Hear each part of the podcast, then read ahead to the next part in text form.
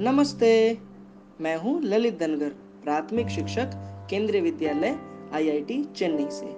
आज मैं आपके लिए एक कहानी लेकर के आया हूँ, जिसका नाम है नन्हे चूजे की दोस्त। कहानी लिखी है रावेंद्र कुमार रवि ने। आइए सुनते हैं कहानी। एक थी बिल्ली, चमकीली आँखों वाली गोल मटोल। काली काली पूंछ थी उसकी और सफ़ेद सफ़ेद मूछ। देखने में वह बहुत अच्छी लगती थी। शेर की मौसी जो ठहरी, बिल्ली रोज सुबह शिकार के लिए घर से निकल पड़ती। वह चूहे, खरगोश और छोटी चीटियों की शौकीन थी। कभी कभार मेंढक और गिलहरी भी खा लेती।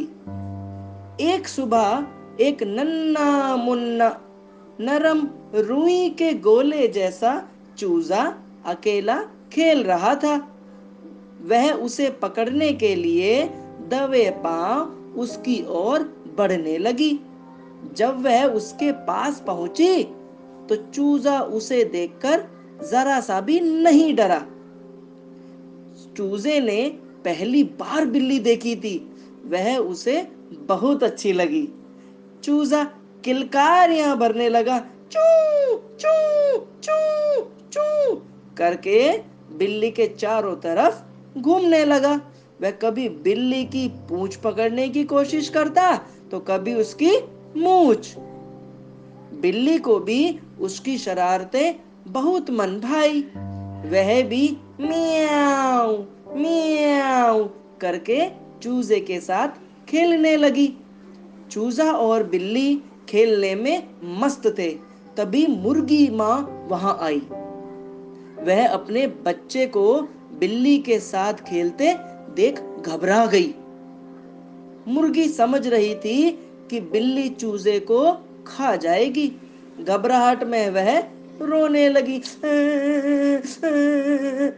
बिल्ली ने सोचा मुर्गी को समझाना चाहिए कि ऐसी कोई बात नहीं है। बिल्ली मुर्गी की ओर बढ़ी। चूजा उचक कर बिल्ली की पीठ पर बैठ गया। अब तो मुर्गी और भी डर गई। बिल्ली ने मुर्गी से कहा, नहीं नहीं, डरो मत।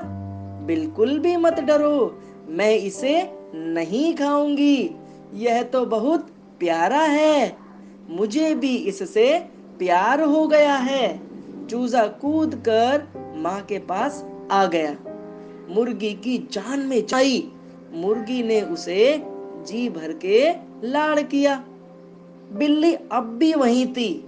चूजा दौड़कर फिर से बिल्ली के पास गया और बोला, आज से तुम मेरी दोस्त और मैं तुम्हारा बिल्ली को बहुत अच्छा लगा। फिर तो धीरे धीरे सब उनके दोस्त बन गए। धन्यवाद।